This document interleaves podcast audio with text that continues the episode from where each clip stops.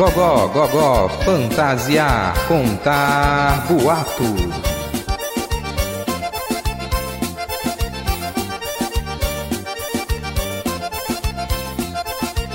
É o Pacheco não tem outra opção. Do outro lado era o Marinho ou o Girão, manipulando sua chance de ganhar, plantando ideia de que o jogo ia virar. É o Pacheco não tem outra opção. Do outro lado era o Marinho ou o Girão, manipulando sua chance de ganhar, plantando a ideia de que o jogo ia virar.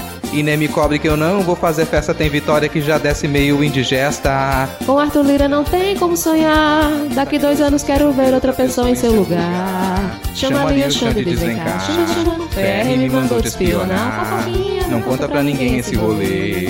Espera que pra Veja eu vou vender. Chama ali o Xande de chama. PR me mandou te espionar. Fofoquinha, não conta pra ninguém esse rolê. Espera que pra Veja eu vou vender.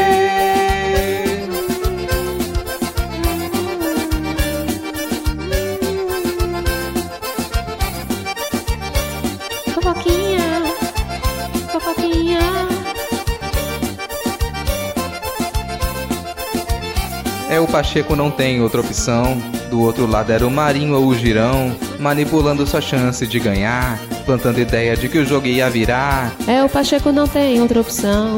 Do outro lado era o Marinho ou o Girão, manipulando sua chance de ganhar, plantando a ideia de que o jogo ia virar.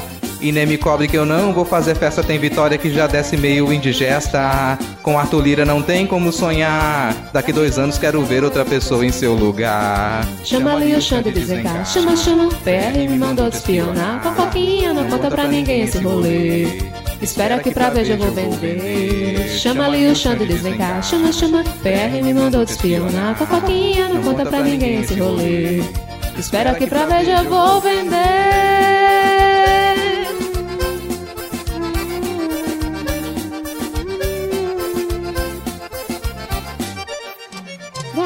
Fantasia, conta boato.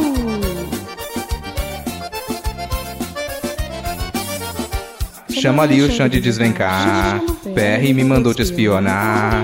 Não conta pra ninguém esse rolê. Espera que pra Veja eu vou vender. Chama ali o Xande de desvencar.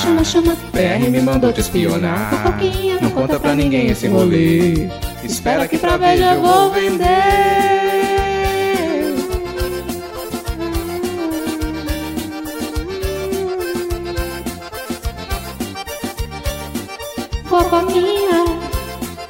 Fofoquinha.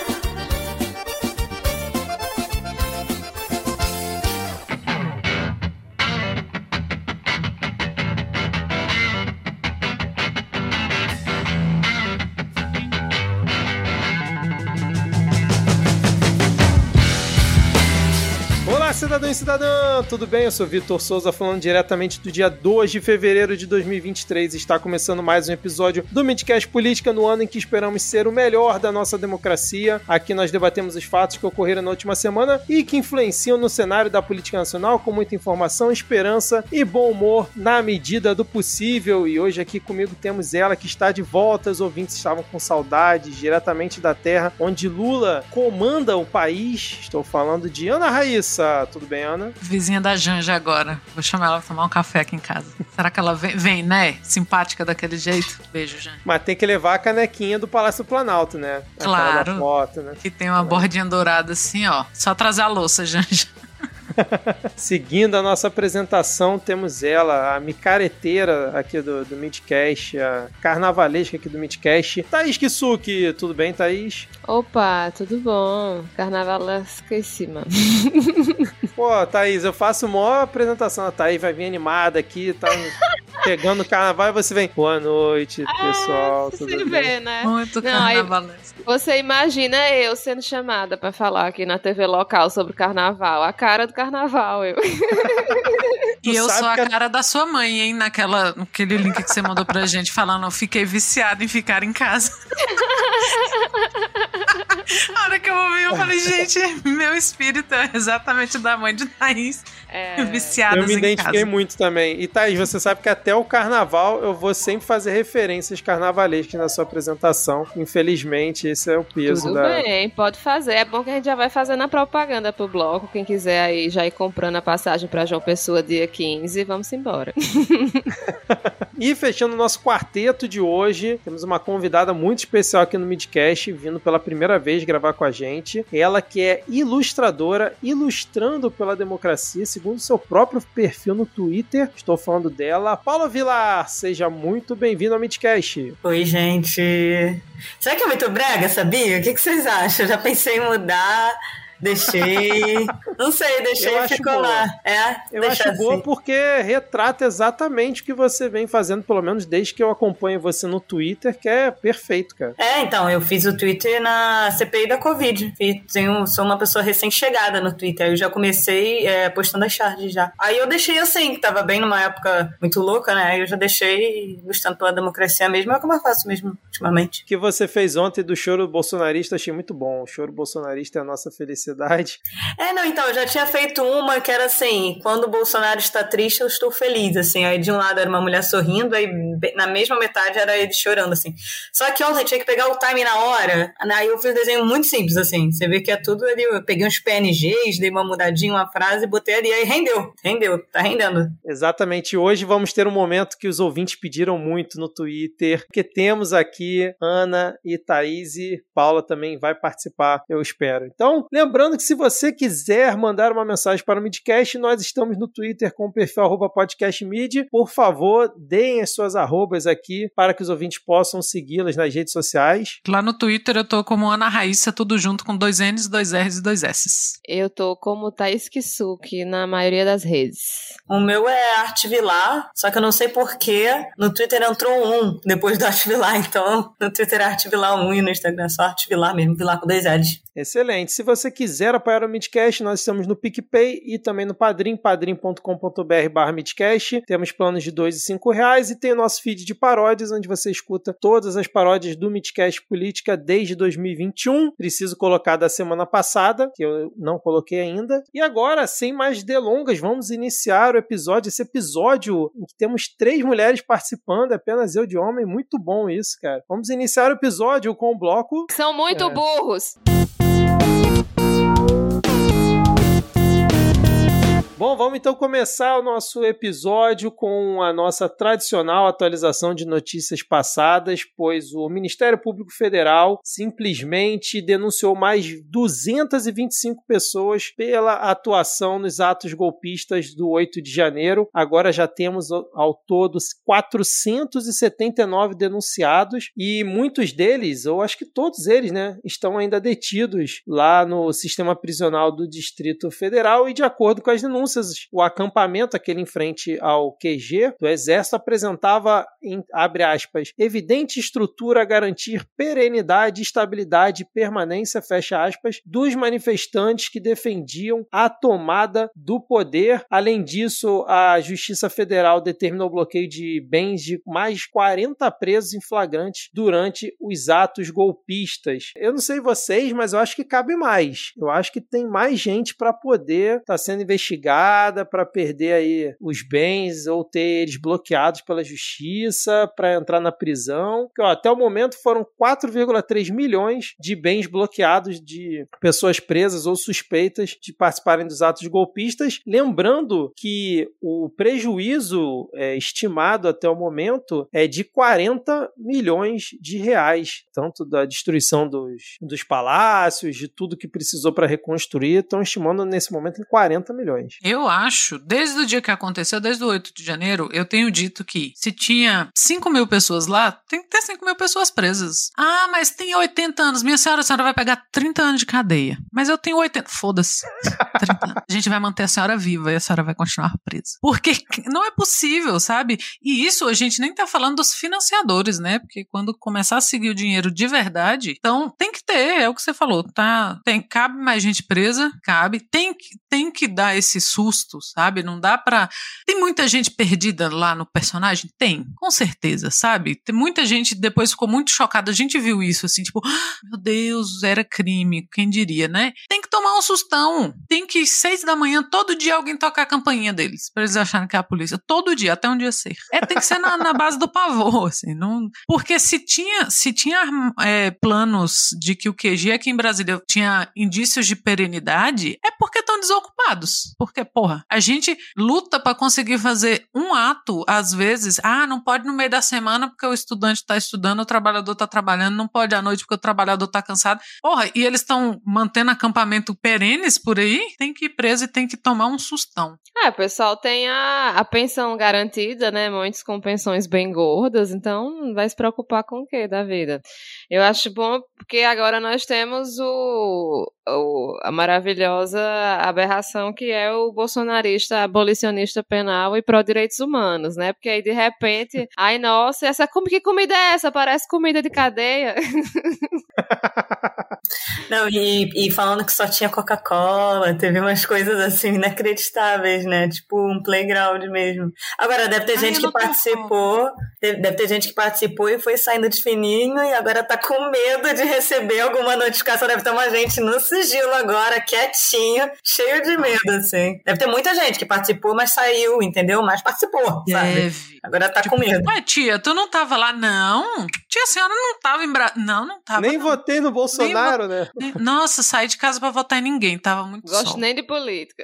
Nem gosto de Enchi o saco no zap, né? Status toda hora, política, e de repente. Não, escondeu a bandeira, escondeu as camisas, botou lá no fundo do armário. Eu tenho um vizinho, acho que eu já comentei aqui, que ele é o bolsonarista discreto. Ele tinha por trás do vidro meu fumê da varanda, tinha assim: Supremo é o povo, e uma fitinha verde e amarela. Toda vez que eu passo lá que eu não vejo nada, eu caio na gargalhada. Que até isso sumiu.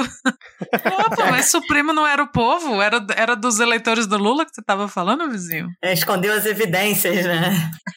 Nesse momento eu só lembro do áudio lá do Medo e Delírio. Vai segurar até o final. Você botou esse jumento lá, vai segurar até o final agora. Vai bancar ele lá. E falando em bancar, o nosso querido Valdemar Costa Neto, que havia afirmado recentemente que tinha a minuta do golpe na casa de todo mundo, cada semana ele recebia uma, agora ele falou que na verdade foi uma metáfora, quando ele disse que todo mundo tinha uma minuta de golpe em casa, pois em depoimento à PF, o presidente do PL contou que recebeu duas ou três propostas e que simplesmente moía os textos. Valdemar prestou esclarecimento hoje à Polícia Federal dentro ali do inquérito que está apurando os atos golpistas do dia 8 de janeiro. Eu acho engraçado que essa galera tá sempre com metáforas, né? Era igual o Bolsonaro quando tava no poder. Ele sempre falava uma coisa, não, mas eu não falei a palavra China, eu não quis dizer isso, eu não quis dizer aquilo. Eles, depois que dá merda, eles sempre. Ninguém consegue bancar o BO. Impressionante. É, parafraseando o Mano Brown, depois que inventaram a metáfora, ninguém nunca mais falou nada sério, né? e é aquela coisa, mas assim, todo mundo tem. Eu tenho uma minuto de golpe em casa, vocês não têm também, não, gente? Xandão é brincadeira, tá? Calma, Xandão. Nossa, mas é os reis da figura de linguagem, né? Ah, mas era uma figura de linguagem, era uma metáfora, era uma metáfora. Era. Ah, tá bom, era uma metáfora. Vai. E simplesmente moir. Ah, não tinha identificação. Gente, até Janaína Pascoal, que foi a mentora do texto do golpe contra Dilma, sabe, deu as caras. Como que você recebe uma minuta de golpe de, de qualquer coisa ah, não, não tinha. Ah, tá, ou o que o Anderson Torres falou, ó, oh, tava na minha casa porque eu ia juntar para levar para jogar no lixo lá no tribunal.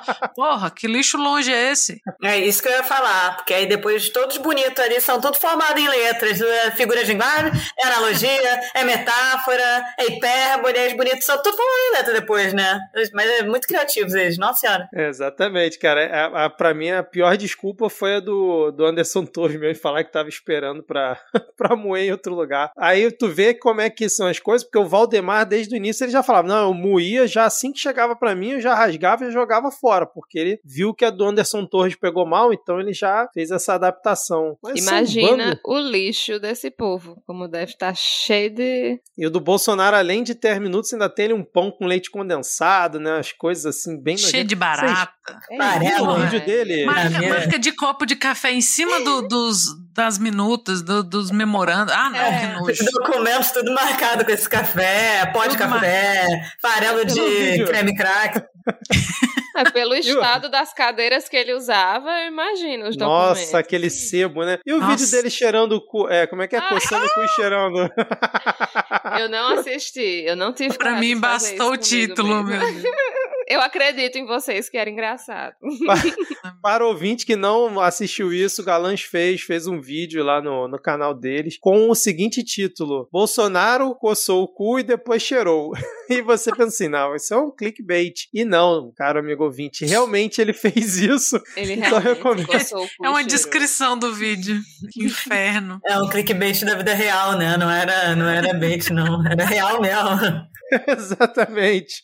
Deus. Ai, que inferno, cara. E é, fechando esse arco aí dos golpistas, né? Porque cada hora vai surgindo notícias novas, as investigações continuam, né? Que cada vez mais pessoas consigam ser presas por tentarem dar aquele golpe patriotário do dia 8 de janeiro, aquela coisa bizarra. E falando nos patriotários, tem uma matéria aqui, uma reportagem que é maravilhosa, que faz referência aí a- ao grito que Thaís Kisuki deu na abertura aqui do bloco, pois invasores do Congresso foram identificados após usarem Wi-Fi da Câmara dos Deputados. Presidente Arthur Lira afirmou que Polícia Legislativa possui a identificação de pelo menos 41 invasores que acessaram a rede da Câmara dos Deputados durante a invasão. Eles são muito burros, não é sacanagem não. Tem uma coisa que une quase todas as ações bolsonaristas é a burrice ali. Ela, ela tá ali no meio de alguma forma, né? Mas foi o que eu falei, mas eu acho que gente, eu acho que eu teria acessado também.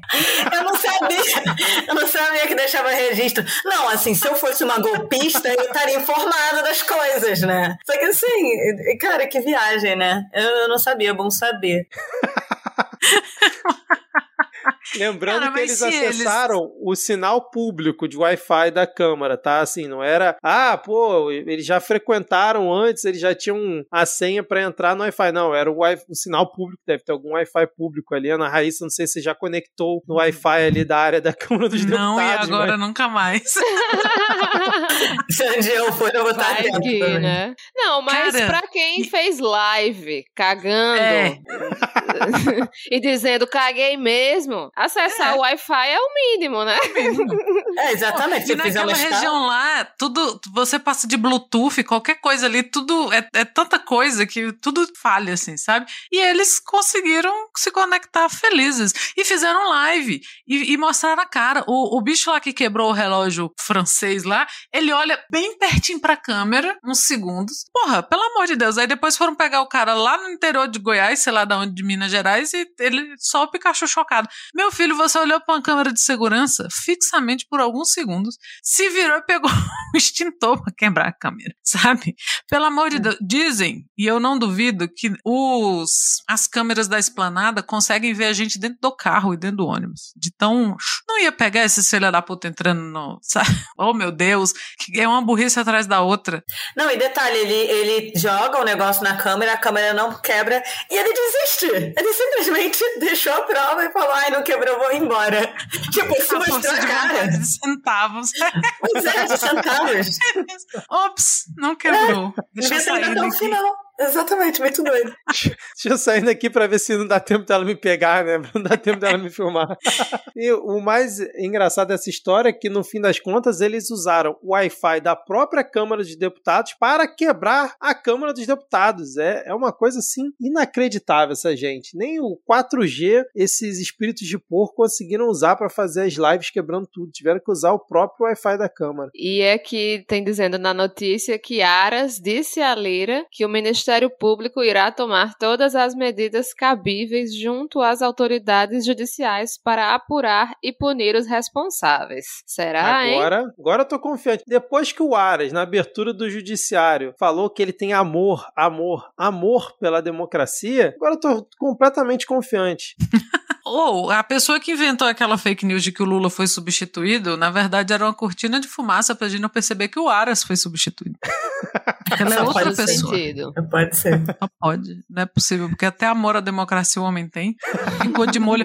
Eu, eu ainda acho que ele é o cara que percebeu que o emprego dele não acabava, o contrato, junto com o Bolsonaro. E aí ele ficou muito atrapalhado. Tipo, caralho, eu- vou ter que ficar aqui o resto da minha vida. E agora? Vou ter então, que ficar aqui, o que eu faço agora? Ô, Lindora, me ajuda, porque você também tava nessa comigo. Cara, o que você tava faz comigo. agora? É, a Lindora é a treinadora de elenco dele. Tem que mudar o personagem. Tem que ser outra áreas. Ai, ai. Bom, fechamos aqui esse arco dos patriotários, a gente já riu bastante, mas agora vamos fazer mais uma atualização de notícias passadas de um assunto extremamente grave que a gente comentou na semana passada, que é a tragédia dos Yanomamis. A gente falou bastante no, no episódio passado, acho que todo mundo que acompanha o Midcast viu as imagens e acompanha as notícias. O Fantástico fez um- uma matéria, mais de uma, né, mostrando de perto a situação. A Sônia Bride teve lá em uma das aldeias, então assim, é uma situação realmente tem nem palavra para descrever, mas a gente tem que atualizar aqui esse esse tópico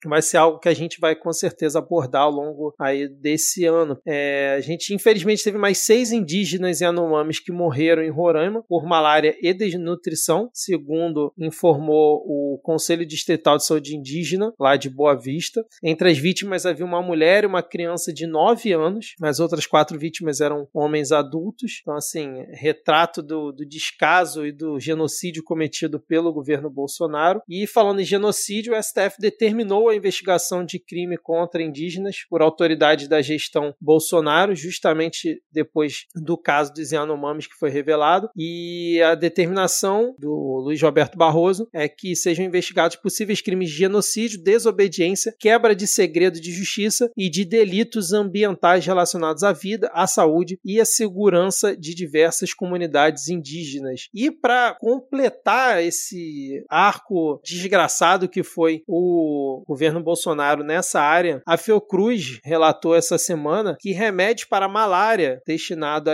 aos Yanomamis foram desviados para garimpeiros e parte desses remédios eram vendidos via WhatsApp. Esse era o nível da coisa. E aí a gente lembra, né, que o governo Bolsonaro investiu milhões de reais para produzir a cloroquina contra a Covid-19 sem qualquer comprovação científica, enquanto os Yanomamis não só ficavam sem os remédios, como eles eram desviados para garimpeiros fazerem negócio ou utilizarem. Assim, é um... Eu não tenho nem palavras mais para falar sobre isso, deixo para vocês comentarem caso queiram fazer alguma observação. Ainda bem que mudou o governo, porque mais quatro anos de governo Bolsonaro ia ser uma etnia extinta, cara. Ia ser extinto. É uma tragédia bizarra, assim. Desumanidade absurda. Desviar, desviar remédio, cara. É bizarro, muito triste. Nossa. E a gente vê que, assim, é um governo que poderia ter feito isso por descaso facilmente, mas não foi. O mais cruel ainda é que, assim, se fosse descaso, já seria a cara desse governo, desse desgoverno. E não foi, é plano, sabe? Você desviar remédio não, não é descaso. Exato, É. não é ne- negligência, é intenção mesmo de, É, de intenção. matar. É, seja, Você ter, agora, aqui nessa matéria que o, que o Vitor tá fazendo referência, fala que tem 700 indígenas internados, é, e alguns deles em UTIs, e assim, malária, desnutrição, diarreia, acidente com cobra, que, cara, não era pra ter tanto de gente internada com essas, sabe? É, e, e aí, durante a semana foi aparecendo um monte de, de indícios, né, que o exército tem uma fixação já de décadas em extinguir os Yanomamis. Até in- inventar que os Yanomamis não existem e que é uma invenção e que é uma coisa meio escalafobética dos europeus porque querem tomar a Amazônia. Essa ideia do que é o puro suco do 1964, que é você achar que forças externas malignas estão de olho na, na Amazônia e que um dia alguém vai pôr uma bandeira lá e vai tomar a Amazônia do Brasil e que é o inferno verde e que tá vazio e que são áreas a serem exploradas porque tá tudo vazio e chegar ao ponto de inventarem que não, essa etnia que tá aí não existe na verdade, isso aí é uma criação. Cara, é, é aquilo, quem acredita é porque é otário e quem inventa é porque é ruim, não, não tem outra. E, e é o que tá dentro dos exércitos, é o que eles aprendem e é o que é repetido aqui fora mesmo por quem não é, né, não é militar nem nada. E, sério, assim, pro, pro século XXI a gente pensar, né, porra, olha onde a gente tá e você vê esse tipo de, de, de de desastre, de, de, de catástrofe humanitária sendo, sendo coberto, assim, sabe, pela mídia, é assustador, assim. É absurdo, é, é penoso para um país, sabe? E como diz, para citar um outro áudio aqui, do, dessa vez do, do Mourão, é, vai, essa conta vai para as Forças Armadas. Isso é deliberado. Isso começou, e, e não começou no Bolsonaro, isso começou lá no Temer, sabe? É, é por isso, eu já falei isso aqui também. Essa brincadeira de volta Temer que rolou e que a gente nunca mais vai ouvir falar desse homem, nunca foi uma brincadeira engraçadinha, sabe? Porque tudo, todo esse terreno, ou melhor, né? Toda essa desgraceira, esse terreno desgraçado pro governo Bolsonaro começou em 2016 com o golpe. E o Temer era o cara certo para estar tá lá, para fazer, sabe, para semear esse inferno que a gente colheu. É, preparando o solo, né? Tudo começou a ficar terrível aí, né? Bizarro. Tem, ainda tem coisas que, por exemplo, essa do financiamento, né, de, de ONGs evangélicas para atuar nesses lugares, assim, que é o que a gente viu, que a gente ficou sabendo era que o pessoal chegava lá para maquiar as mulheres indígenas, né, basicamente, assim, porque esse pessoal recebeu dinheiro fez o quê? Porque nem remédio de verme a galera tava, tava conseguindo tomar, sabe? Essa situação deplorável. E tem uma coisa assim que, que os, foram apreendidas 29 aeronaves ligadas ao garimpo ilegal e que depois elas foram é, avistadas em operação novamente. Então, assim, apreenderam e aí depois a galera tipo, conseguiu, tipo, desapareceu do pátio da polícia, sabe? Então, assim, é, é, é, complicado. A gente tá, tipo, o Flávio Dino anunciou uma operação de cuidar do espaço aéreo para não ter uh, nenhum tipo de invasão de aeronave de, do garimpo ilegal. Mas, assim, uh, infelizmente a gente ainda tem o problema de que a própria máquina pública tá entupida de gente que é conivente, né? O próprio governador de Roraima, a gente fala muito de, de Bolsonaro, porque tem que falar mesmo mesmo, né, dele, de Damares, de quem era responsável por essas questões no governo federal, mas o governo estadual também era conivente com tudo isso, né? A, a desculpa do governador foi dizer: ah, mas Sempre foi assim, isso acontece faz tempo. Exatamente. E só complementando o que a Thaís falou dessa zona de identificação de defesa aérea, né, que a aeronáutica vai, vai ter que patrulhar a partir de agora, depois do decreto que o Lula assinou. Inclusive, está autorizado a bater a aeronave se for o caso, né, dependendo da situação. Isso me lembrou um áudio que eu escutei, um áudio não, um texto que eu escutei o Cristiano narrar lá no Medo e Delírio, que fala que teve uma operação né, do Exército que pegou alguma embarcação lá de garimpo ilegal e uma das pessoas que foi pega era primo de um dos militares que estava na operação. Então, para ver como é que é o nível de envolvimento das pessoas que estão também ali no entorno dos militares, né? Muito bem é, comentado o... agora há pouco pela Ana. É, isso de que agora, né, vai, vai poder abater a aeronave e lá atrás, há um tempo atrás, o, o, o governo proibiu que se queimasse e destruísse material de garimpo, né? Junto o que está falou com o governador de Roraima e tal, que o objetivo era esse aí. E agora, sei lá, vai se voltar a destruir esse material, é, foi autorizado a bater nessas aeronaves suspeitas, então o exército está autorizado a fazer o seu trabalho agora, né? Que bom. Depois de, eles dizem que tem o quê? 300 anos de exército? Tá autorizado, viu, galera? Não precisa só pintar meio fio, não. Pode fazer o trabalho de vocês. Agora, é muito garimpeiro que tem lá, não é? É um número muito absurdo, né? Eu acho que eu vi na TV, assim, 20, 20 mil, 20 né? Mil. Cara, é muita é. gente. Impressionante. São 30 mil Yanomamis e 20 mil garimpeiros. Pra vir o sonso do, do, do Jair falar que ah, porque meu pai garimpava, eu também tenho um instrumento de garimpo no meu carro. Não é desse tipo de garimpo que a gente tá fazendo. Eu acho que nessa altura do campeonato, ninguém é mais inocente a ponto de achar que essas 30 mil pessoas estão lá para fazer garimpo com peneira. Não é, é maquinário, é draga que engole gente. A quantidade de criança desaparecida na beira do rio, em Terra Yanomami, é absurda. Se fosse uma criança, já era uma quantidade absurda. Então, assim, você ter 30 mil, sabe? É, é, quase, é quase dobra a população. Você tem 30 mil Yanomamis, 20 mil mil garimpeiros. 20 mil pro cara tá, ah, eu também tenho peneira no meu carro. Sempre falou isso, ah, desde a década de 70.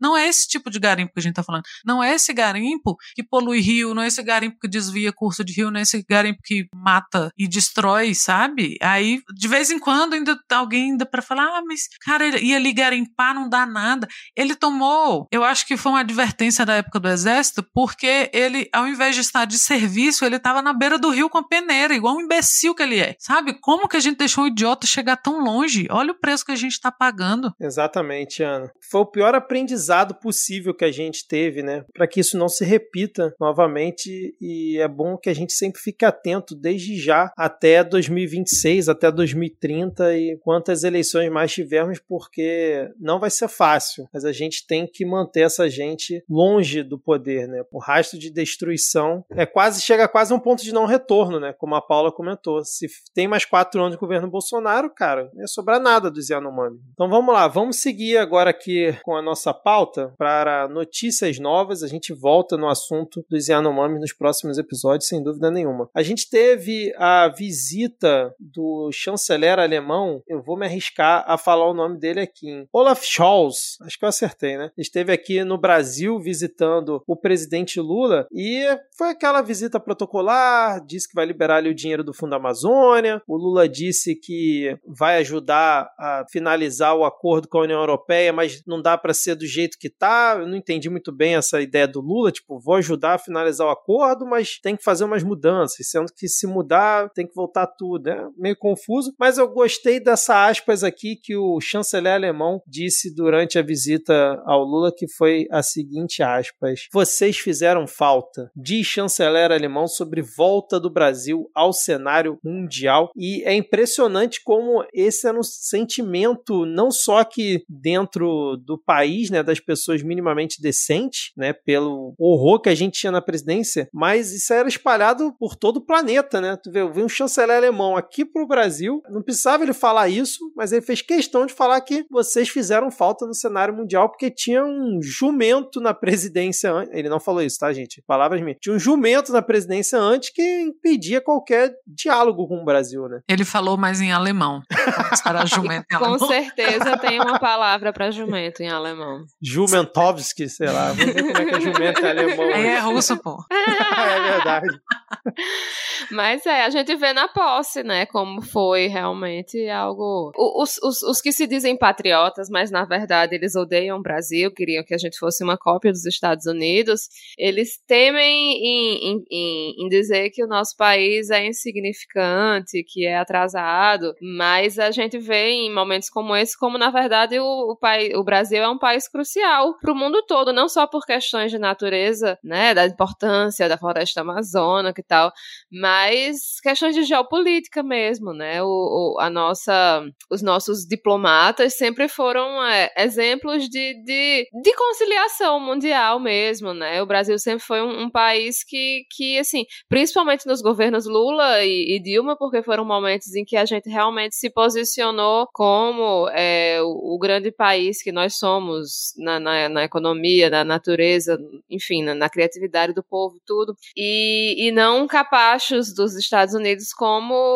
os, os liberais geralmente querem que, que a gente seja, né? Então, é, de fato, assim, é muito bom ter é, esse tipo de, de afirmação, de posicionamento, porque só confirma o que a gente já devia saber há muito tempo. É, e mesmo pra gente, né? Tipo, você tá lá em casa e você liga a TV e tá tendo política na TV, sabe? Você não via, assim, o o presidente falando na TV. E aí você pode perceber que depois que o Bolsonaro perdeu o Lula entrou, os jornalistas começaram a ocupar os espaços de ir pra rua. Porque todo jornalista era atacado, né? Então eles mesmo, eles mesmo sentiram uma vontade, né? Pra poder entrevistar, pra, assim, pra ser jornalista, né? Porque é uma profissão totalmente atacada, né? Pelo governo. E aí você ligar a TV e tá passando política, estou vendo política. Eu juro que eu fiquei desacostumada, assim, dá um choque, assim, caramba, voltamos a ser, a ser um país com política, sabe? É, eu também é. desacostumei. Eu também, quando eu vejo. Eu me desacostumei ao ponto de ver uma matéria dessa e ficar emocionada. Olha o nível da, da falta de costume da brasileira. Porque é, é, é isso que a, que a Thais falou, que, que eles não são patriotas. Não são, assim, não são. Eles querem destruir. Eles não entendem. E assim, eles vai desde a cúpula do, desse governo passado até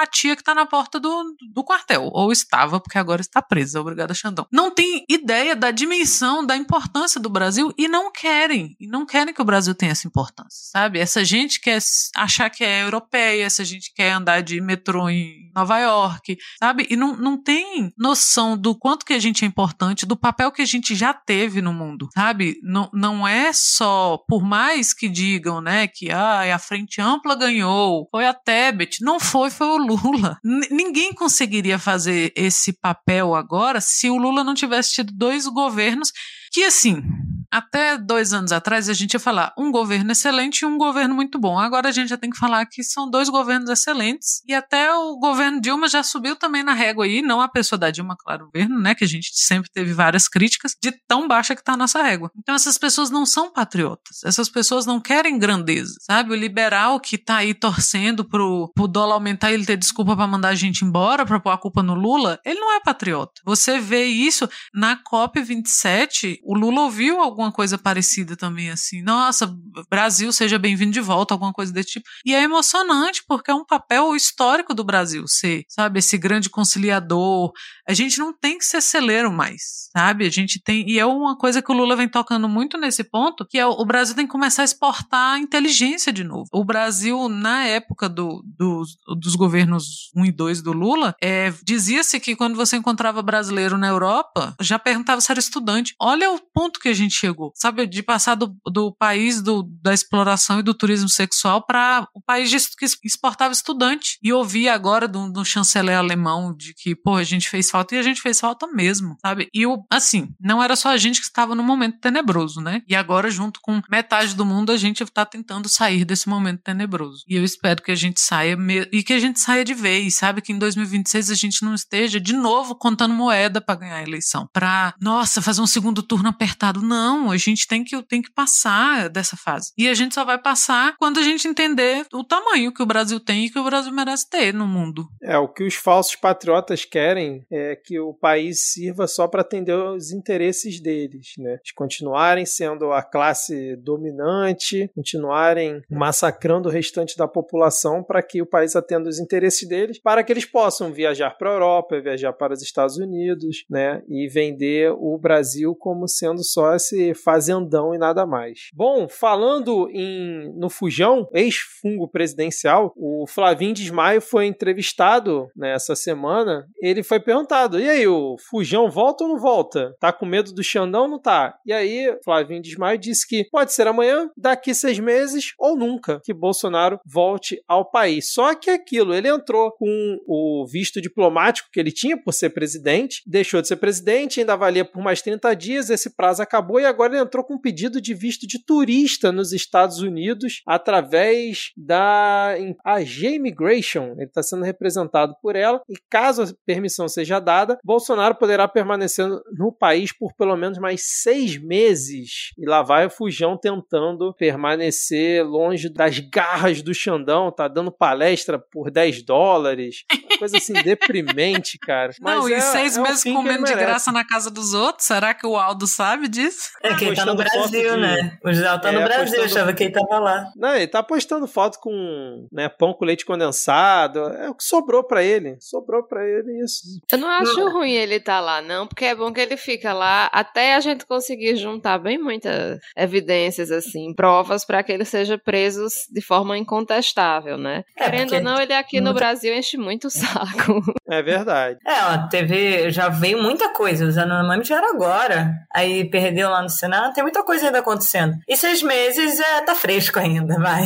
Tá fresco ainda. Eu, eu pensei que ia falar, tipo, é, ainda pode ficar seis anos. Vai, caramba. Mas seis meses ainda tá, tá fresco. Uma hora ele vai preso. ter que voltar. Uma hora ele vai ter que voltar. Que o seja nos tá braços longe. da Interpol. É, é, verdade. E que a Interpol entregue no colinho do Xandão. Assim. Foi isso que eu pensei na minha imagem, é, na cabeça, sim. entregando exatamente. E o bom dele estar tá longe é que de longe a gente vê a real dimensão dele, né? Que é minúscula. Minúscula, é exatamente. Que é deprimente, que é o cara que cheira a bunda covarde, coçar, covarde, que foge da galera pra dentro de casa, corre pra dentro de casa quando tem muita gente no portão, que dá palestra a 10 dólares. Essa é a real dimensão dele. É bom que de longe a gente vê bem. Exatamente, que cada vez isso se confirme mais. E falando em pessoas sem importância, coisas sem importância, eu sei que a Ana Raíssa gosta muito desse tema, que é o PSDB. A senadora Mara Gabrilli, que era do PSDB, deixou o partido essa semana e se filiou ao PSD, que a partir de agora, com a filiação dela e da Elisiane Gama, que era do Cidadania, chegou a 15 cadeiras no Senado e se tornou o maior partido da casa, ultrapassando o PL, que tem 13 cadeiras. E Ana Raíssa, Mara Gabrilli saiu do partido dizendo que o PSDB se tornou um nanico moral e ainda acusou o machismo na política e o inchaço do Ministério Lula, porque ela não podia também não comentar alguma coisa contra o Lula. Mas o que você achou dessa fala de Mara Gabrilli, afirmando que o partido virou um nanico moral? É um nanico que eu sinto muitíssimo a gente não ter tido espaço no Brasil para rir do derretimento do PSDB. O PSDB está no lugar que ele merece. Cara, até hoje o PSDB tá fazendo postzinho de que é um absurdo Lula falar em golpe. É um nanico moral, sabe? Aquela foto que eu não sei de onde que é, de uma briga que deu numa votação do PSDB que tinha um cara caindo da calçada e o outro por cima e alguém com a cueca de fora e uma blusa puxada. Aquilo é o que o PSDB virou. E isso é muito bom porque a crença liberal, os sonhos molhados do liberal era o PSDB. É o PSDB limpinho, sabe? Do, dos sociólogos, das Mara Gabriel das Ieda Cruzes, era, era o PSDB limpinho, era, o, era a política sem paixões, a política sem afobamento, e que na verdade estava ali no rabo do trabalhador, né? Mas não, não vamos falar de pobreza. Falar de pobreza é brega. Vamos ser, né, a, os liberais que vão para Paris, né? O Fernando Henrique, eu acho que mora em Paris até hoje, né? Na minha cabeça tá isso, que foi, não consegue mais voltar que tá velho. Então, eles tinham esse fetiche do PSDB, né? Esse fe... era o partido dos médicos médicos, né, Alckmin? Era o partido dos. Quando eu gosto dele é Dr. G, quando eu não gosto dele é Alckmin. Eu tenho duas, duas pessoas na minha cabeça agora. Era do, dos sociólogos, dos economistas e tal. E virou isso aí. Virou um MBL 60 mais. Caralho, perfeita definição. MBL 60 mais. é, surgiu agora. Mas é, é realmente o que para mim parece, assim, não, não tem, sabe? Você ficar indo atrás desses cacique velho, ah, o que que o Fernando Henrique acha? O que que o Tasso Gereissati acha? Foda-se o que que essa galera acha, sabe? Aí ela sai, aí, ai, o machismo na política, ai, o inchaço dos ministérios do Lula. Minha senhora, para mim tinha que ter ministério para tudo. Eu queria nascer funcionária pública igual em Cuba, sabe? Foda-se. Toda vez que alguém fala de inchaço de ministério, eu fico assim, véi, você gosta de mandar currículo? Qual que é a sua? E é muito fácil ela tá falando isso agora, né? Ela saiu meio ali no, de limpinha também, no, das eleições, do, ah, agora eu vou pro PSDB, por que do pro PSD?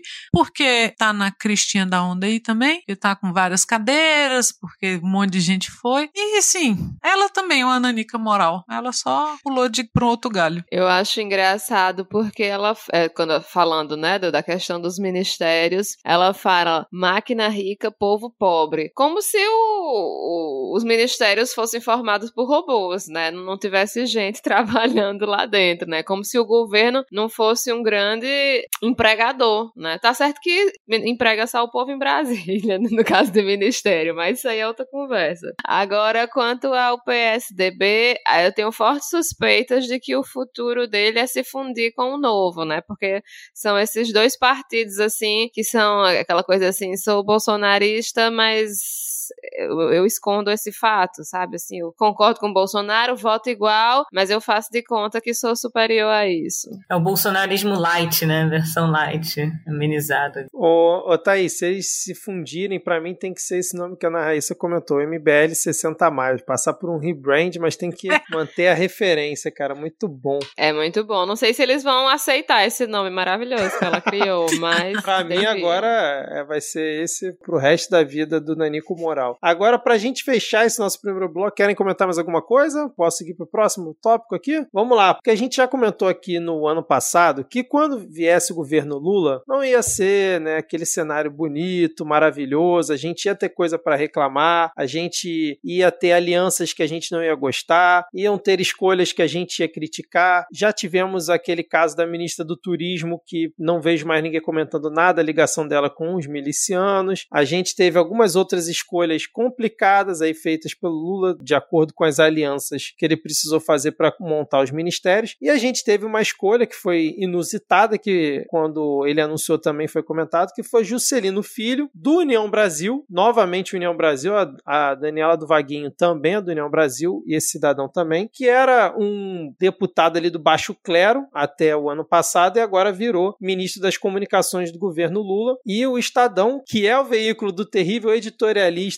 muito citado no Medo e Delírio e também da galera que fez os principais levantamentos sobre o orçamento secreto. E saiu essa semana no Estadão que o ministro das comunicações, o Juscelino Filho, direcionou 5 milhões de orçamento secreto para asfaltar uma estrada de terra que passa em frente à sua fazenda em Vitorino Freire, no Maranhão. A propriedade também abriga uma pista de pouso para seu avião particular e um L ponto, faltava uma boa estrada para levar a fazenda à alegria. Então, assim, ele, pelo visto, estava junto desse, desse esquema aí do orçamento secreto que a gente comentou muito nos últimos dois anos, e novamente um cavalo de Troia aí do União Brasil para complicar esse início de governo Lula, porque todos os ministros que o União Brasil indicou têm alguma coisa né, que complica a situação do ministro e acaba que deixa o Lula numa situação, não sei o que, que vocês acham, complicada, né? Porque se demite, pode arrumar um problema na aliança que ele formou e até um problema no seu governo, mas se não demite, também fica sendo atacado porque está mantendo um cidadão que está, no mínimo, com uma suspeita muito complicada que o ideal, no, no mundo ideal, seria, na minha visão, ou ele pedir para sair ou ser demitido para que ele possa lá se defender, aquele padrão que a gente já conhece, mas que por enquanto ainda não aconteceu, tanto com esse Juscelino Filho, quanto com a Daniela do Vaguinho, quanto com o Múcio e outras pessoas aí. E aí eu queria ver o que, que vocês têm a comentar sobre mais esse caso de um ministro do Lula. É complicado porque é, justamente teve essa, toda essa questão, né? Ah, é a frente ampla, não sei o quê.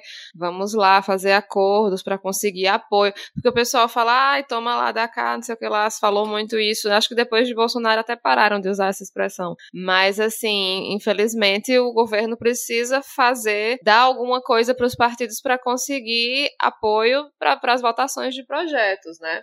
E aí a gente fala, poxa, União Brasil só mandou gente problemática para ser ministro de Lula. Mas será que o União Brasil tem gente que não seja problemática, né? Fica essa dúvida. É verdade. Mas eu contei aqui quantas vezes a UOL disse o nome do partido do ministro e quantas vezes ela disse o nome do Lula. O nome do Lula tá cinco, aparece cinco vezes nessa matéria, inclusive no título. E o nome do União Brasil só uma. Então, assim, é como se, se o Lula fosse o, culpado porque é o ministro dele, não foi o partido que indicou aquela pessoa para compor o governo. E aí, de fato, fica essa, essa questão, né? Sai, não sai, pede para sair, mas o outro não vai querer. É um problema, é um problema e, e, e eu acho que nenhuma solução vai ser ideal. Eu acho que talvez se ele dissesse, chegasse no próprio partido e dissesse, olha, não dá por causa disso, disso, disso, me indique outra pessoa para essa área, né? Eu acho que talvez seja uma, uma saída mais fácil, mas é complicado de fato quando você tem que fazer acordos com certos partidos, que é um dos maiores do país, né? Não é qualquer partidozinho assim com, com dois deputados eleitos. Só uma observação em relação ao Juscelino Filho: nos últimos quatro anos ele apresentou seis projetos de lei, entre eles o que estabelece o Dia Nacional do Cavalo, animal criado em suas terras, para ver a relevância desse nobre deputado. Pauliana, querem comentar alguma coisa? Toda vez que você pega um baixo clero e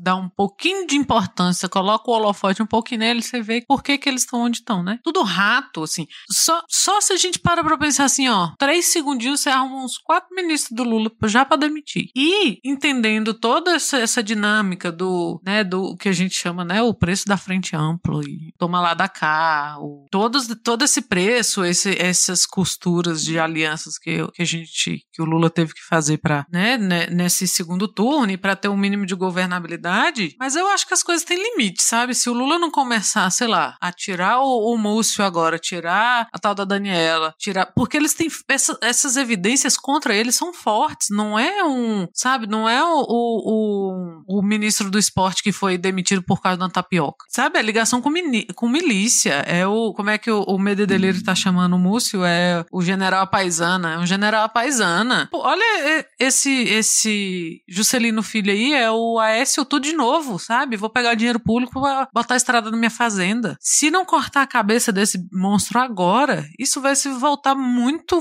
feio pro governo. Porque você não espera nada de um, de um ministro desse. Lealdade, trabalho? Não, não tem. Não são quadros imperdíveis. Nossa, como é imperdível Daniela do Vaguinho. Não é, sabe? Então, se não começa a cortar agora, essas, essa relação fica mais difícil de você desenrolar depois. Porque assim, olha, tudo bem, eu vou aceitar uma indicação de vocês, ou duas, ou três, ou o que seja, porque a gente tem um combinado aqui, mas porra, não é possível que não tenha ninguém melhor. Mas eu também concordo com o Thaís. Talvez não tenha, porque é tudo assim. Não, e a tendência é que seja daí para pior, né? Se são pessoas com esse histórico, a gente corre o grande risco de haver prevaricação no mínimo, né? Mas se são pessoas com esse histórico, tem risco de, de, de haver, de fato, corrupção, deles viabilizarem corrupção dentro dos seus ministérios. E não vai recair sobre eles, vai até tá, tá sobre eles até recai, mas não vai recair sobre a União Brasil, vai recair sobre o Lula e o PT, porque é ministro do Lula. É, e acho que isso aí que você falou da mídia é muito importante, né?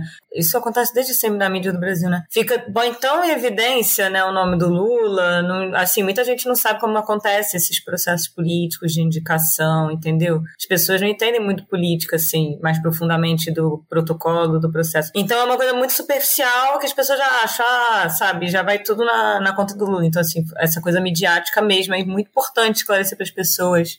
Eu sempre falo isso com meus amigos, assim, uma coisa bem primária mesmo, de explicar os processos, como são essas indicações, coisas básicas mesmo, entendeu? Eu sempre penso muito nisso, nessa estrutura, assim, das pessoas entenderem como funciona política mesmo, pegando mais a base da parada, sabe? Penso muito nisso. Por isso que eu falo assim, tinha que ter política, né? Eu mudei um pouquinho, né? Desviei um pouquinho o assunto.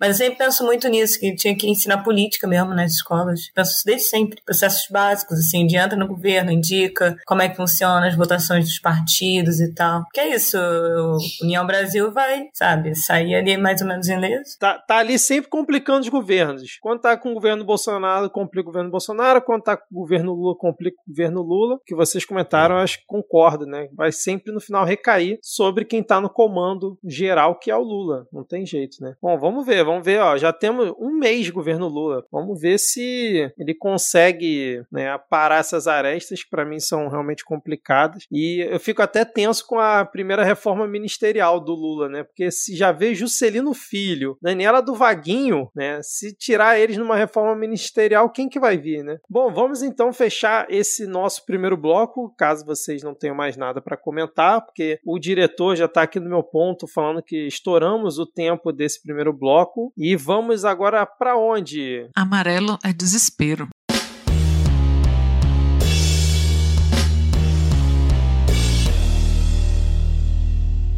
Começamos esse nosso segundo bloco falando aí sobre o grande evento que tivemos essa semana. Lembrando, ouvinte, que a gente esqueceu de falar aqui na semana passada, eu falei lá no Twitter, mas esquecemos de falar aqui. O dia de lançamento do episódio do Midcast mudou. Não sei se vocês perceberam. Nesses últimos anos sempre foi nas sextas-feiras. A gente gravava terça para lançar as sextas. E agora a gente mudou justamente por conta de readequação de agenda nossa aqui. E também aproveitamos para tentar pegar o máximo de notícias que rolam durante a semana, porque às vezes a gente ficava defasado, como essa semana. Se a gente ainda gravar essas terças, a gente perderia os principais eventos que a gente teve essa semana, que ocorreram ontem e hoje. Né? Então agora o Midcast é gravado às quintas-feiras para ser lançado na segunda-feira. Caso a gente mude isso, precise mudar, a gente avisa aqui ou lá no Twitter, beleza? Mas falando no evento que aconteceu ontem, do dia que a gente está gravando, né, tivemos a posse dos novos senadores, da nova Câmara dos Deputados, com velhos conhecidos, novos conhecidos conhecidos, e tivemos o que já era dado como certo, que foi a reeleição de Arthur Lira como presidente da Câmara de Deputados, com uma votação histórica. Ele teve 464 votos dos 513 congressistas. Chico Alencar conseguiu 21 votos, ficando na segunda posição. Cara, 464 a 21. E em terceiro, com 19 votos, Marcel Van Hatten. Eu realmente, desde que eu acompanho política, nunca tinha visto isso acontecer. Uma lavada assim tão absurda. A gente já esperava, mas quando o fato acontece, eu acho que é que a ficha cai realmente, né? E a gente teve também a reeleição do Rodrigo Pacheco, que era ali uma situação que estava mais apertada. A gente comentou semana passada do Rogério Marinho, mas a gente achava que o Pacheco seria reeleito e foi com 49 votos. Mas o Rogério Marinho teve 32 votos, o que é um número muito significativo dentro do Senado. Pode trazer alguma complicação para o governo Lula ao longo aí, principalmente desse primeiro ano. Eu queria saber o que vocês acharam dessas eleições, algum comentário para a gente depois seguir aqui com mais um, alguns tópicos. Teve também o Lula liberando seus ministros para votar, né, para eles assumirem os cargos, depois votarem tanto no Senado quanto lá na Câmara dos Deputados. É, você vê, a gente tá tão lascado que a gente nem sentiu a eleição de, de Arthur Lira, né? Nenhum de nós aqui, eu acho, queria isso,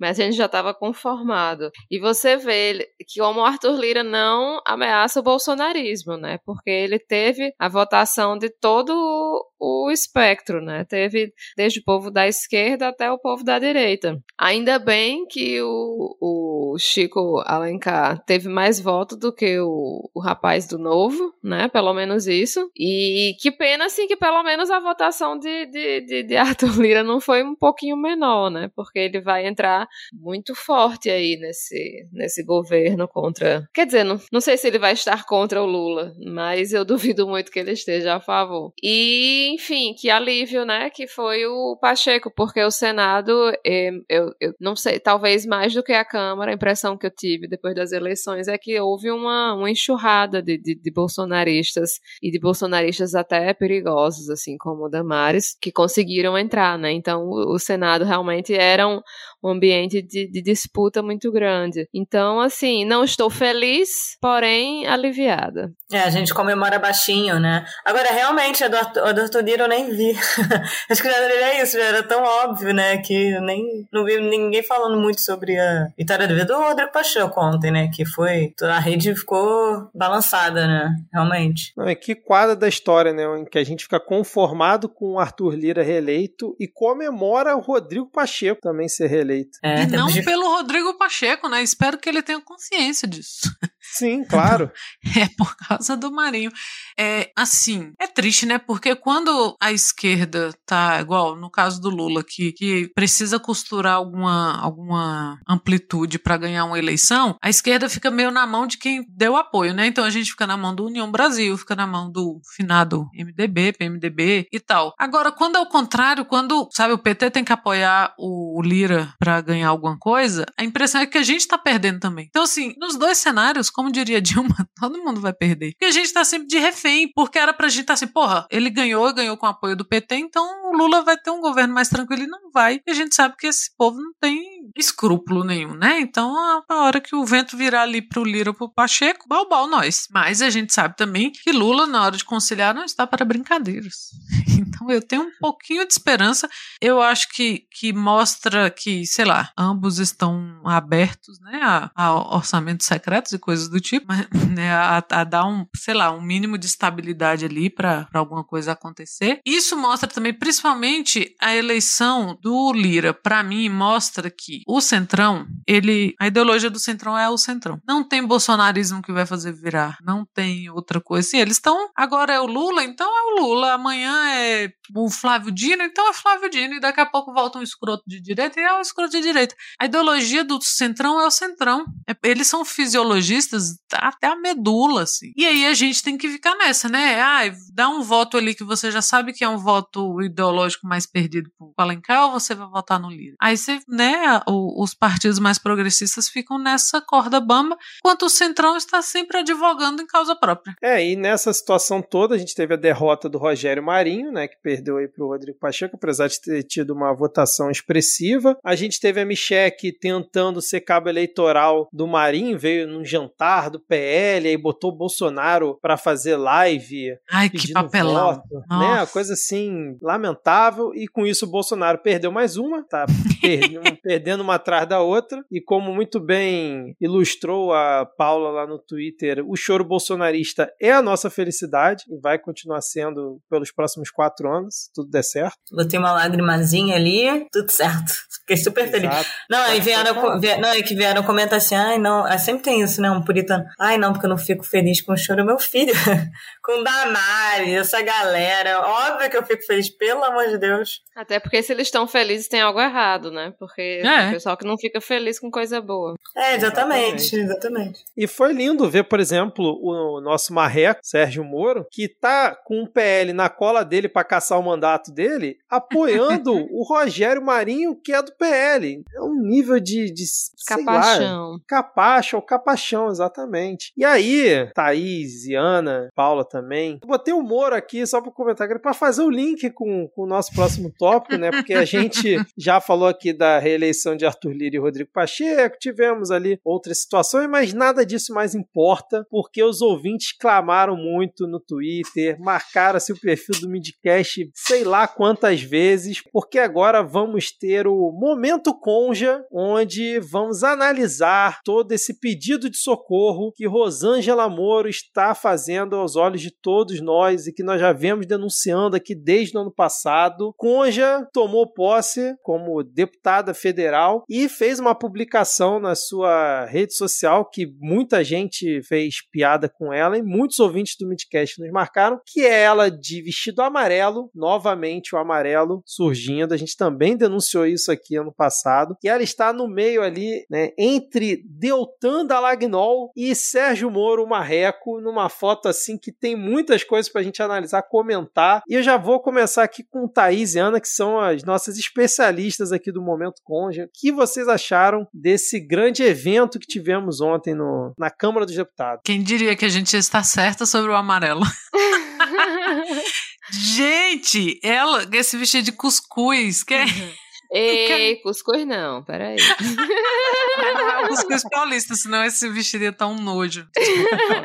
Aham, meu comentário é ovo mexido. É, vestido de ovo mexido. Nossa, o corte do, dos ternos de ambos, de pato e patético, tá assim, a cara deles. Meu Deus. E o Moro, O Moro, inchado, ele não inchado. O Moro não tirou o cabide do, do terno. Meu Deus, tá parecendo um Aparício.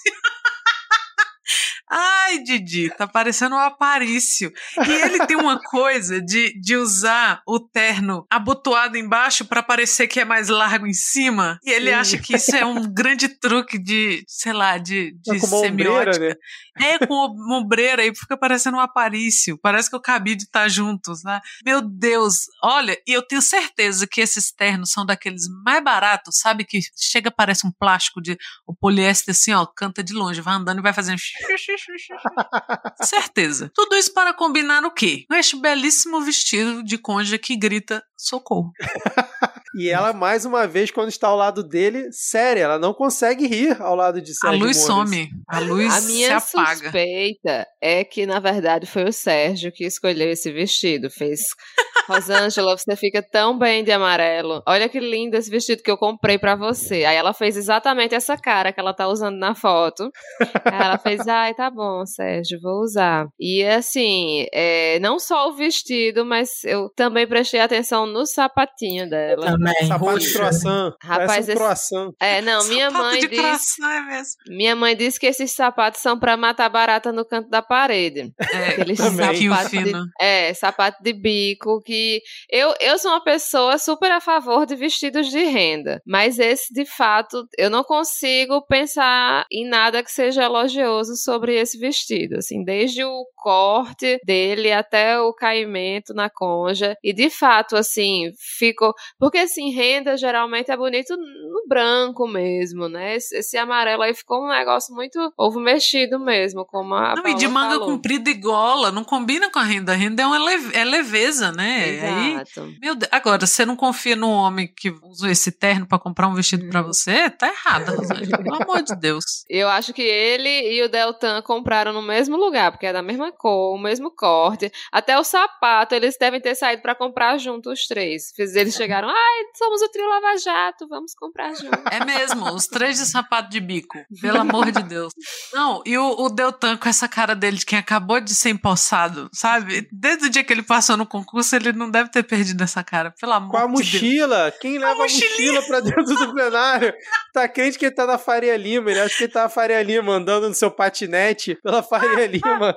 Com a De mochila. mochila. Estagiário, né? Estagiário, assim. Parece O, o estagiário. Deltan, ele, de- ele devia ser daquela instituição do- do- de gente que sai da firma e fica andando na hora do almoço e empaca a rua. Vocês já viram É, isso? de fila assim, Ah, de fila na isso. horizontal. Ele e os amigos, ele tem mó Nossa. cara, cagando que se a pessoa atrás tá com pressa e tem mó É. cara, tá nem aí. e, gente, a Nossa, crise é. é. estética também, né? Isso é verdade, a estética. Exatamente. Impressionante. Nossa, Pô, é totalmente. possível Essa cara tem um dele armário de... no... Cadê a chapelaria do, do Congresso pra guardar a Sim. mochila? Essa porra dessa mochila. né? Ele deve estar se achando muito jovem de mochila aí. É. Eu, inclusive, Nossa, tô é- olhando as fotos pra ver se tem mais alguém de mochila, mas ele é o único. Não, tem uma foto que ele tá abraçado com a Rosângela e ele tá apontando pra ela assim, ó. Sim. Meu Sim. Deus, tem que acabar. Homem hétero, atenção. Nunca na sua vida tire foto apontando pra pessoa. E nem pra câmera. Chega disso, século XXI, sabe? Que coisa é trágica. E esse ar, é aí o máximo que ele consegue é parecer um estagiário da BTG Pactual. Tá com essa mochila e essa apontadinha pra ela. É ridículo. É ridículo. E ela, coitada, ela tá igual aquela, aquela geladeira do meme, assim, de ah, a luz de dentro já se apagou, mas eu ainda funciono. Eu tô tentando descobrir em qual das três fotos ela tá mais triste e desesperada. Eu não consegui decidir. Na- eu acho que é quando tá com os dois juntos. Porque quando ela tá só com o Deltan, tu vê que o sorriso dela tá um pouco maior. Pra dar Quando cor do ela tá só- vestido. Isso. Quando ela tá do lado do Sérgio, o, o sorriso some, cara. É, não é possível que ninguém mais enxerga isso. Além do Midcast. A gente vem denunciando aqui, cara. Essa mulher está pedindo socorro. Semanalmente vai ficar pior agora ela no, no plenário da Câmara, né? É verdade. Vamos subir aí novamente a hashtag FreeConja, porque sororidade é algo muito importante. Nossa, e ela também faltou chapelaria, porque ela tá segurando uma bolsinha em todas as fotos e ela não sabe pra onde pôr a mão, só que a foto não esconde isso, então ela fica só com a mãozinha pra trás, assim, meio aleatória. E aí, vamos pensar, né, que nessa última foto, por exemplo, que Sérgio está muito mais contente que ela. Então você vê que o casal Muito. não está sintonizado, né? Enquanto pra ele é um momento maravilhoso, ela grita socorro. Ela só quer que alguém entenda o recado. Se você é amigo de Rosângela Moro, fala que a gente entende ela. Que- 192, Rosângela. 92. Não, não tem nada a ser divorciado hoje em dia, Rosângela. Mesmo, mesmo entre mulheres ricas, já é aceitável. Caramba, e, cara, os ouvintes comentaram, falaram que ela tá aparecendo novo mexido, falando que ela tá se chegando mais pro Deltan, assim, tentando escapar do Moro, falando que ela tá com sorriso É. amarelo no, no meio dos dois, boca de CD. Deixa eu ver mais o que, que o pessoal falou aqui, ó. Boca de CD, Falou- porque ela também é da, da galera da boca de CD, meu Deus. E É, ela tem falou- um pezinho, foi a Lele que, que chamou a atenção pra isso. Ela tem um pezinho muito miudinho, mas é porque ela deve ser baixinha. E aí, com esse sapatinho de croissant. Meu Deus, tá- a crise é muito estética, assim. E a gente não vai se livrar disso tão cedo. Não vai, cara, não vai. Mas enquanto isso, continuaremos aqui denunciando essa situação que continua ocorrendo na vida de Rosângela Moro, friconja, né, Thaís? Exato, nós mulheres temos que nos apoiar. Ela deve olhar fixo pras pessoas, sabe? Quem cruza o olhar com Tem, ela tá tem lá. cara de que faz isso. É, Tem cara. Eu já falei aqui que é aquele casal na festa que fica te olhando de longe fixamente. Que absurdo. medo. Aí depois chega perto falando que gost- gostei, gostamos muito da sua energia. E assim, ó, sem piscar. Totalmente, assim. Sério, Eu assim. não consigo esquecer do- da mulher que eu vi na campanha. Era uma mulher sorridente, que tinha alegria dentro de si. E quilômetros entre ela e o marido. um fazendo campanha em Curitiba, outro em São Paulo. Olha o link que eu mandei, ouvinte, vai estar tudo na descrição do episódio, mas eu mandei o link aqui no nosso chat, mostrando mais um momento da Conja com o Marreco. Foi no mesmo dia da, da posse, só que num outro evento aqui da Associação Brasileira de Supermercados. E novamente a Conja tá do lado do Moro sem conseguir rir, cara. É um negócio impressionante. Os Tá, braços Moro. caídos ao longo do corpo, assim, ó. O ombro pra frente. Já se entregou já ao destino, ao triste destino.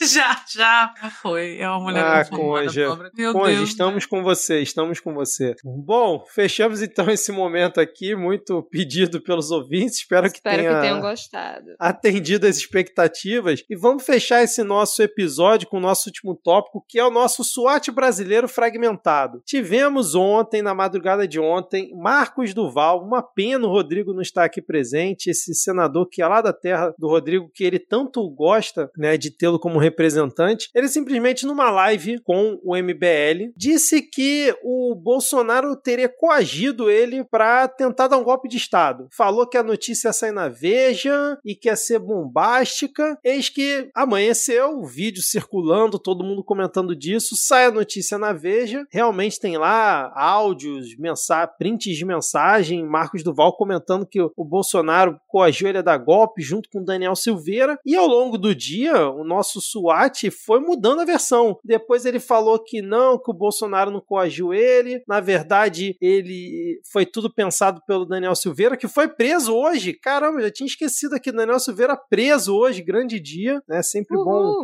lembrar. No primeiro minuto sem foro, que delícia. Xandão foi lá e pá, esteja preso. E, e agora ele vem falando que, na verdade, o Alexandre de Moraes sabia, porque qual foi a ideia, né? O plano mirabolante do Cebolinha aí, dessa galera. O Daniel Silveira entrou em contato, teria entrado em contato com o Marcos Duval, falando: ó, chega mais pra gente, que a gente ter uma ideia aqui que vai dar certo, agora a gente vai salvar o país. Souberam que o Marcos Duval é parça do Alexandre de Moraes, de vez em quando eles se encontram, e falaram pra ele: ó, Marcos Duval, que tal você ter um equipamento aqui fornecido pelo GSI, você vai num desses encontros com Alexandre de Moraes e força ele dizer que saiu das quatro linhas da Constituição para poder atrapalhar o governo e com isso a gente mete ali um decreto, intervém no TSE, acusa ele de, de ter sido parcial, intervém, impede a posse do Lula e dá um golpe. E o nosso SWAT brasileiro ficou meio assim, né? Não sei se vou, se não vou, e resolveu abrir o bico e contou tudo pro Xandão. E agora a versão foi mudando ao ponto de que, do jeito que ele tá falando, parece que o Xandão incentivou ele a ir lá e né, tentar realmente praticar alguma coisa para incriminar o Bolsonaro e a sua família, o que ele sabia que realmente estava tudo acontecendo. Então, assim, eu não sei se vocês conseguiram acompanhar ao longo do dia toda essa história maluca, mas nesse momento temos essa denúncia do Marcos Duval, que já foi determinado que seja investigado, inclusive acho que deram cinco dias para colher o depoimento dele, né, junto à Polícia Federal, mas o cara muda a versão toda hora. No mesmo dia já foram dez versões diferentes, sei lá, para o mesmo assunto. Como é que vocês acompanharam essa história? E desde a manhã, quando todos comemoramos, né? Que, olha aí, vai falar, filho da puta. Não, primeiro começou a comemoração quando ele disse que ia renunciar. Uhum. Aí veio se meter quem? A nossa, como é que é? A galera tinha uns apelidos. Janaína Pascoal? Para, para Joan- Janaína Pascoal, né? A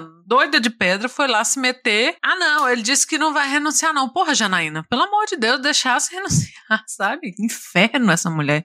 Tava sumida, aparece pra, pra isso. Não, não vai, ele tava só precisando de uns conselhos e tal. Aí você já, porra. Aí o cara, não, vou contar tudo. E inventa milhões, né? De... E aí, o que estão dizendo que, né? Tentou armar um golpezinho aí pra cima de Xandão e só saiu de doido. Porque a única coisa que preste nessa história que, né, que eu escolhi para ser a coisa que preste, é que ele treinou a equipe do Tropa de Elite que a gente estava lendo aqui antes da gravação, pelo seu serviço. O cara é tão patriota que ele trabalhava na SWAT, né? No BOP ninguém queria vi- viver com salário de policial aqui no Brasil, ele não queria, né? E como bom patriota, vou voltar para os Estados Unidos, vou entregar, trabalhar é muito ruim, ah, um inferno. E aí fica mudando de versão, o que para mim já deveria ser um agravante. Você já começa a mudar de versão de imagem, já é um agravante, meu filho. É Fale suspeito. logo. Pois Já é. é. suspeito. Eu não vi, não, mas é, no ele foi no Globo News, né? Aí a Andrea Sade fazia umas caras, mas como assim falou isso? Falou isso? E ele nervoso. É muito suspeito mudar. É, Ele foi na Globo News, parece que foi na CNN. Primeiro ele falou que o Bolsonaro tinha coagido, aí depois falou que o Bolsonaro só tava ali junto. Aí agora tá quase tirando o Bolsonaro da cena do crime, porque de tanto que ele tá mudando a versão. E não é estranho ele, em um dia, dar tanta entrevista pra tantas mídias diferentes, já falar tão de cara, assim, sabe? Tão escancarado. Sei lá, meio estranho tudo, assim. Sendo que até ontem ele estava apoiando os golpistas, ele estava indo defender, falando que o governo federal era culpado por, é, por tudo que tinha acontecido também no dia 8 de janeiro. Inclusive, o, o Otávio Guedes na Globo News, ele tá. A análise dele é que essa denúncia do Marcos Duval seria uma cortina de fumaça bolsonarista para declarar o Alexandre de Moraes suspeito né, no, nas investigações sobre os atos golpistas e talvez emplacar uma CPI contra o governo, porque ele vai embolando tanto a história a cada momento, o Marcos Duval, que tá arriscado eles quererem inventar uma coisa dessa. O negócio é tão louco que até o Malafaia fez um tweet mandando o Marcos Duval procurar um psicólogo. Olha o nível da coisa. Tá muito, tá muito baixo nível. Ai, cadê o Diego não pra, mandou pra ele ler rezar, gente? voz? Mas no, no, no Globo News ele falou isso bem no finalzinho da entrevista, foi quando eu vi. Ele fala assim: ah, não posso falar agora, eu, eu quero falar numa CPI. E ele fala: tem coisa que eu não posso falar agora que vai chegar no Lula. Ele chegou a falar isso. Então, assim, escancarou mais ainda que tem alguma, alguma armadilha aí, não sei, alguma coisa estranha aí. Eu acho que ele pode ter começado a falar essas coisas porque pode ter ficado com medo de ser preso, de ser confundido aí com golpistas. Eita, estão prendendo muita gente, vai que me prendem aqui, deixa eu falar aqui alguma coisa. E aparentemente se arrependeu depois, né? Agora, nisso que dá acreditar em bolsonarista, né? Mesmo os que dizem que não são bolsonaristas. Ah, essa história ainda vai se desenrolar, a gente vai ver mais coisa aparecer aí. É, porque agora o cara realmente pagou, pagou de maluco, né? Tá todo mundo falando que ele é maluco. O pessoal da É. esquerda, o pessoal de direita, os bolsonaristas, né, de extrema direita, o próprio pessoal da MBL, que foi quem, né, tava fazendo maior alarde. Agora, não, pô, esse cara não, tá meio doidão. Então, assim, realmente. Agora, agora vai ter que ir com a maluquice até o final, que nem aquele áudio lá do, do delírio. É, vai segurar a maluquice do Marcos Duval até o final. E assim, eu fiquei. Achei engraçado que mais cedo na Globo News, o Valdo Cruz, quando ainda não tinha todas essas mudanças de versão, ele falou assim: não, porque Marcos Duval era da SWAT, é um cara preparado, especializado, é, é, sabe como atuar como um agente duplo. Então, ele deve ter tido as suas táticas para poder né, ouvir tudo que o Bolsonaro e companhia que, que iriam fazer e depois ir lá delatar pro Xandão. E agora tá saindo como maluco da história. Ma- Vindo de uma maluquice da Guerra Fria, né? Ele é um agente duplo. Vê lá se Xandão ia ter paciência com agente duplo. Ah, exatamente. E aí parece que quando ele foi falar com o Alexandre de Moraes dessa ideia, o Alexandre de Moraes falou: Ó, você tem que oficializar isso, senão não vou nem considerar. E tá arriscado ainda ele ser acusado de, pre- de ter prevaricado, né? Porque tinha ali um movimento para se tentar um golpe, uma articulação para se tentar forjar uma situação e ele simplesmente não falou nada, resolveu falar agora. Tudo muito estranho, né? Porque ele anunciou o anúncio bombástico que ele ia fazer no dia, no dia seguinte na Veja. Eu nunca tinha visto isso. Ah, não. Tinha visto sim. Ele já nonou nessa aí. Esse negócio de, de anunciar que vai anunciar uma coisa bombástica é coisa do Janones. Só que Ah, é eu? verdade. Janonismo cultural. janonismo cultural foi adepto do janonismo cultural aí, mas não teve carisma para janonar. Feito. Exatamente. Então, assim, a gente tá nessa situação. É até difícil de explicar porque a versão mudou tanto, mas a princípio teve essa reunião porque o Flavinho Desmaio foi no plenário do Senado falar que a reunião não configura crime, que não teve nada demais, que eles só trocaram uma ideia, que o Bolsonaro não tem nada a ver com isso. Então parece que a reunião realmente aconteceu. O Flavinho Desmaio quis colocar tudo na conta do Daniel Silveira, que, aliás, já tá preso mesmo, então dane-se, né? E parece que estão querendo realmente sair com essa história como se o Bolsonaro não tivesse nada a ver. Ele, tá, ele entre aspas, só ali na reunião ouvindo que queriam dar um golpe, grampear um ministro do STF usando o GSI, forjar um, um depoimento, mas tudo bem, né? Ele não, pô, não fez nada demais e que o Daniel Silveira tenha sido o cebolinha cebolinha de todo esse plano. Mais algum comentário? Porque esse assunto com certeza vai render e semana que vem provavelmente a gente vai voltar a comentar ele porque não vai parar por aí essa história. E vai ter mais 50 versões até quinta que vem. É verdade, afinal ele só mostrou o quê? Umas três personalidades do Fragmentado, né? e eu adorei o apelido Cebolinha, espero que fique. Cebolinha fragmentada, né? Não, e o Cebolinha tem aquele amigo, né, o louco, que só o Cebolinha vê, né, na turma da Mônica, então. Vamos ver o que tem aí. Ah, excelente, gente. Bom, fechamos aqui os tópicos da nossa pauta, continuamos aqui mantendo esse nosso combinado de tentar fazer uma hora e meia, uma hora e vinte de gravação para não ficar um episódio tão gigante. Se vocês tiverem mais alguma coisa a falar, algum jabá para anunciar, alguma dica cultural, fiquem à vontade. Eu não tenho nenhuma, mas se vocês quiserem falar mais alguma coisa, manda Eu tenho. brasa. O meu primeiro jabá é o Suposta Leitura, que é o podcast que eu faço com o Lucas Mota, ganhador do Jabuti do ano passado, e agora ganhador de uma neném, que o Lucas vai ter filho. Olha! É, vai ter. legal. A Madalena Parabéns, está vindo Lucas, aí. se você estiver ouvindo a gente aí. Ah, tá. O Lucas, o Lucas é o ouvinte do Midcast. E então, vamos lá apoiar o trabalho deste escritor barra pai. A gente lança episódios a cada 15 dias, meia horinha de episódio, comentando sobre literatura no geral, ou algum livro que a gente leu e recomenda, ou e faz análise, ou algum tema relacionado à literatura. Sempre está estamos tentando acompanhar aí. o- Acompanhar no sentido, né, de acompanhar as leituras, mas não quer dizer que a gente leia livros lançados agora. Às vezes, muito pelo contrário, os livros. Então vai lá ouvir, vai lá dar essa moral pra gente.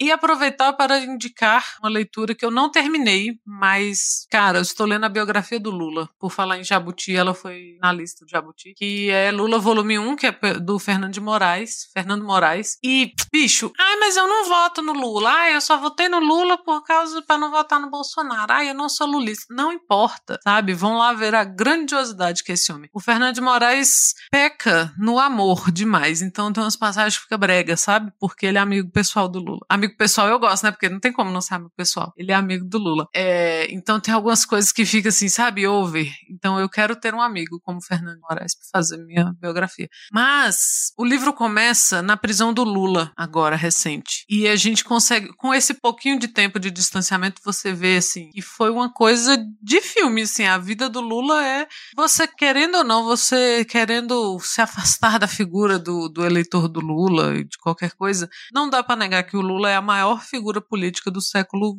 XX no Brasil. Quiçá do XXI, hein? Vou, vou chutar aí. Não, a gente tem muito o que crescer ainda. Outros Lulas virão, mas é, cara, imprescindível, sabe? Seja você eleitor do Lula ou não, mas acho difícil alguém tá ouvindo a gente não ser Lula, pelo menos assim, né, nesse segundo turno. Cara, que, que figura, sabe? Que figura. Algumas coisas que acontecem com Lula é coisa de, de filme, assim. Você fica, caramba, só uma figura. Por isso que eu falei que ele só ganhou, a gente só ganhou essa eleição agora porque era o Lula, porque ele é uma figura catalisadora e ali no livro você vai percebendo como que surgiu, sabe? Do Lula que falava que odiava político, odiava política e odiava quem gostava de política, ao maior político brasileiro dos últimos mais de 30 anos. Então é, é sensacional. Inclusive, o, o- vai ter um volume 2, né? Eu escutei um podcast do que, que entrevistava ele quando estava saindo o primeiro volume. E aí ele falou que, é, se, que ele ia lançar depois das eleições, né? O segundo volume, acho que não foi lançado ainda, não, né? Não vi nada a esse respeito. E que se ele lançasse antes, que esse segundo seria justamente falando sobre os governos dele, pelo que eu, pelo que eu me lembro. Ele falou que se ele lançasse o segundo volume antes, o Lula ia ser eleito no primeiro turno ainda.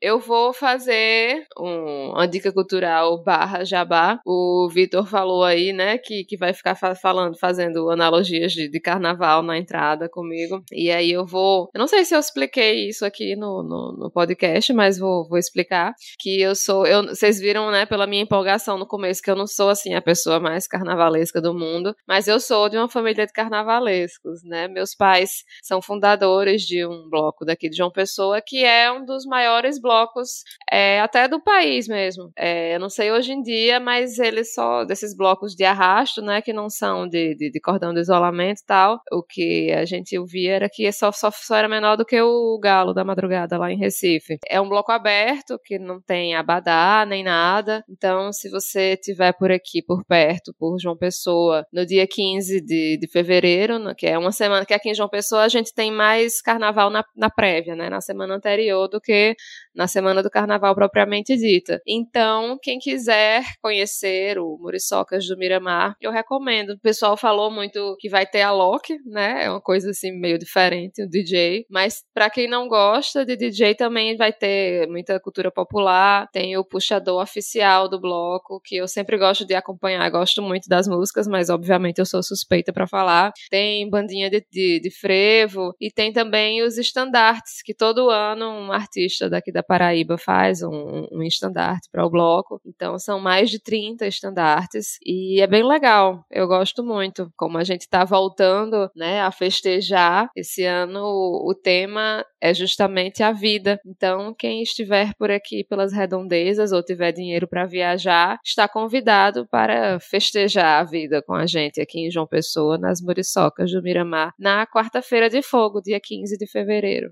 Excelente, Thaís. E você, Paula? Jabá? Alguma dica? Eu não entendi, não. Tá chegando carnaval aí, eu não eu tô meio por fora de carnaval. Já fui mais carnavalesca aqui. Também no Rio, Rio de Janeiro tá muito caótico, né? Tá, tá já tanto bloco, tô por fora. Eu sei falar pra quem não conhece, conhece meu trabalho nas redes sociais, né? Que é Arte Vilar. E uma coisa que eu sempre falo quando eu faço podcast e tal é para as pessoas conhecerem mais trabalho de artistas cartunistas mulheres, porque é predominantemente charge, charge política, então é homem, assim. Quando você pensa chargista, cartunista, vem muito homem na cabeça. Então, sempre tô falando para as pessoas terem interesse em conhecer trabalhos de mulheres cartunistas chargistas, assim. É, nas redes eu vou postar ainda, que eu já fiz uma charge que é pra galera marcar mulheres chargistas, cartunistas. A galera é, é, marca o arroba e eles um up assim. Então é isso. É, é se interessar mais por trabalhos de mulheres que produzem HQ, cartoon, charge, essas coisas. Excelente, então. Então vamos fechar esse nosso episódio aqui hoje. Fica aqui um abraço, um beijo, um aperto de mão, um cheiro pro Jorge Alfradique, pro Denis Almeida, pra Lele Riso, pro Rafael Lobate, pro Luiz Z, pro Danilo, pra Silvia de Cássia, pra Sanda Maia, mais quem aqui? Pro PC 30570, pro Rodrigo, o cantor, todo mundo que comentou aí nos dois tweets recentes que eu fiz hoje lá no perfil do Midcast. Sintam-se abraçados nesse mini momento dos salvos aqui. Paula, muito obrigado pela participação. Espero que você tenha curtido gravar com a gente. E... Eu adorei. Eu que agradeço pelo convite. Sinta-se em casa e sinta-se à vontade também para voltar outras vezes aqui. Ana, Thaís, valeu por mais uma semana e até valeu, a próxima. Valeu. Hashtag Tchau. Valeu, ouvinte. Tchau, tchau. Friconja. Friconja. Friconja. Tchau.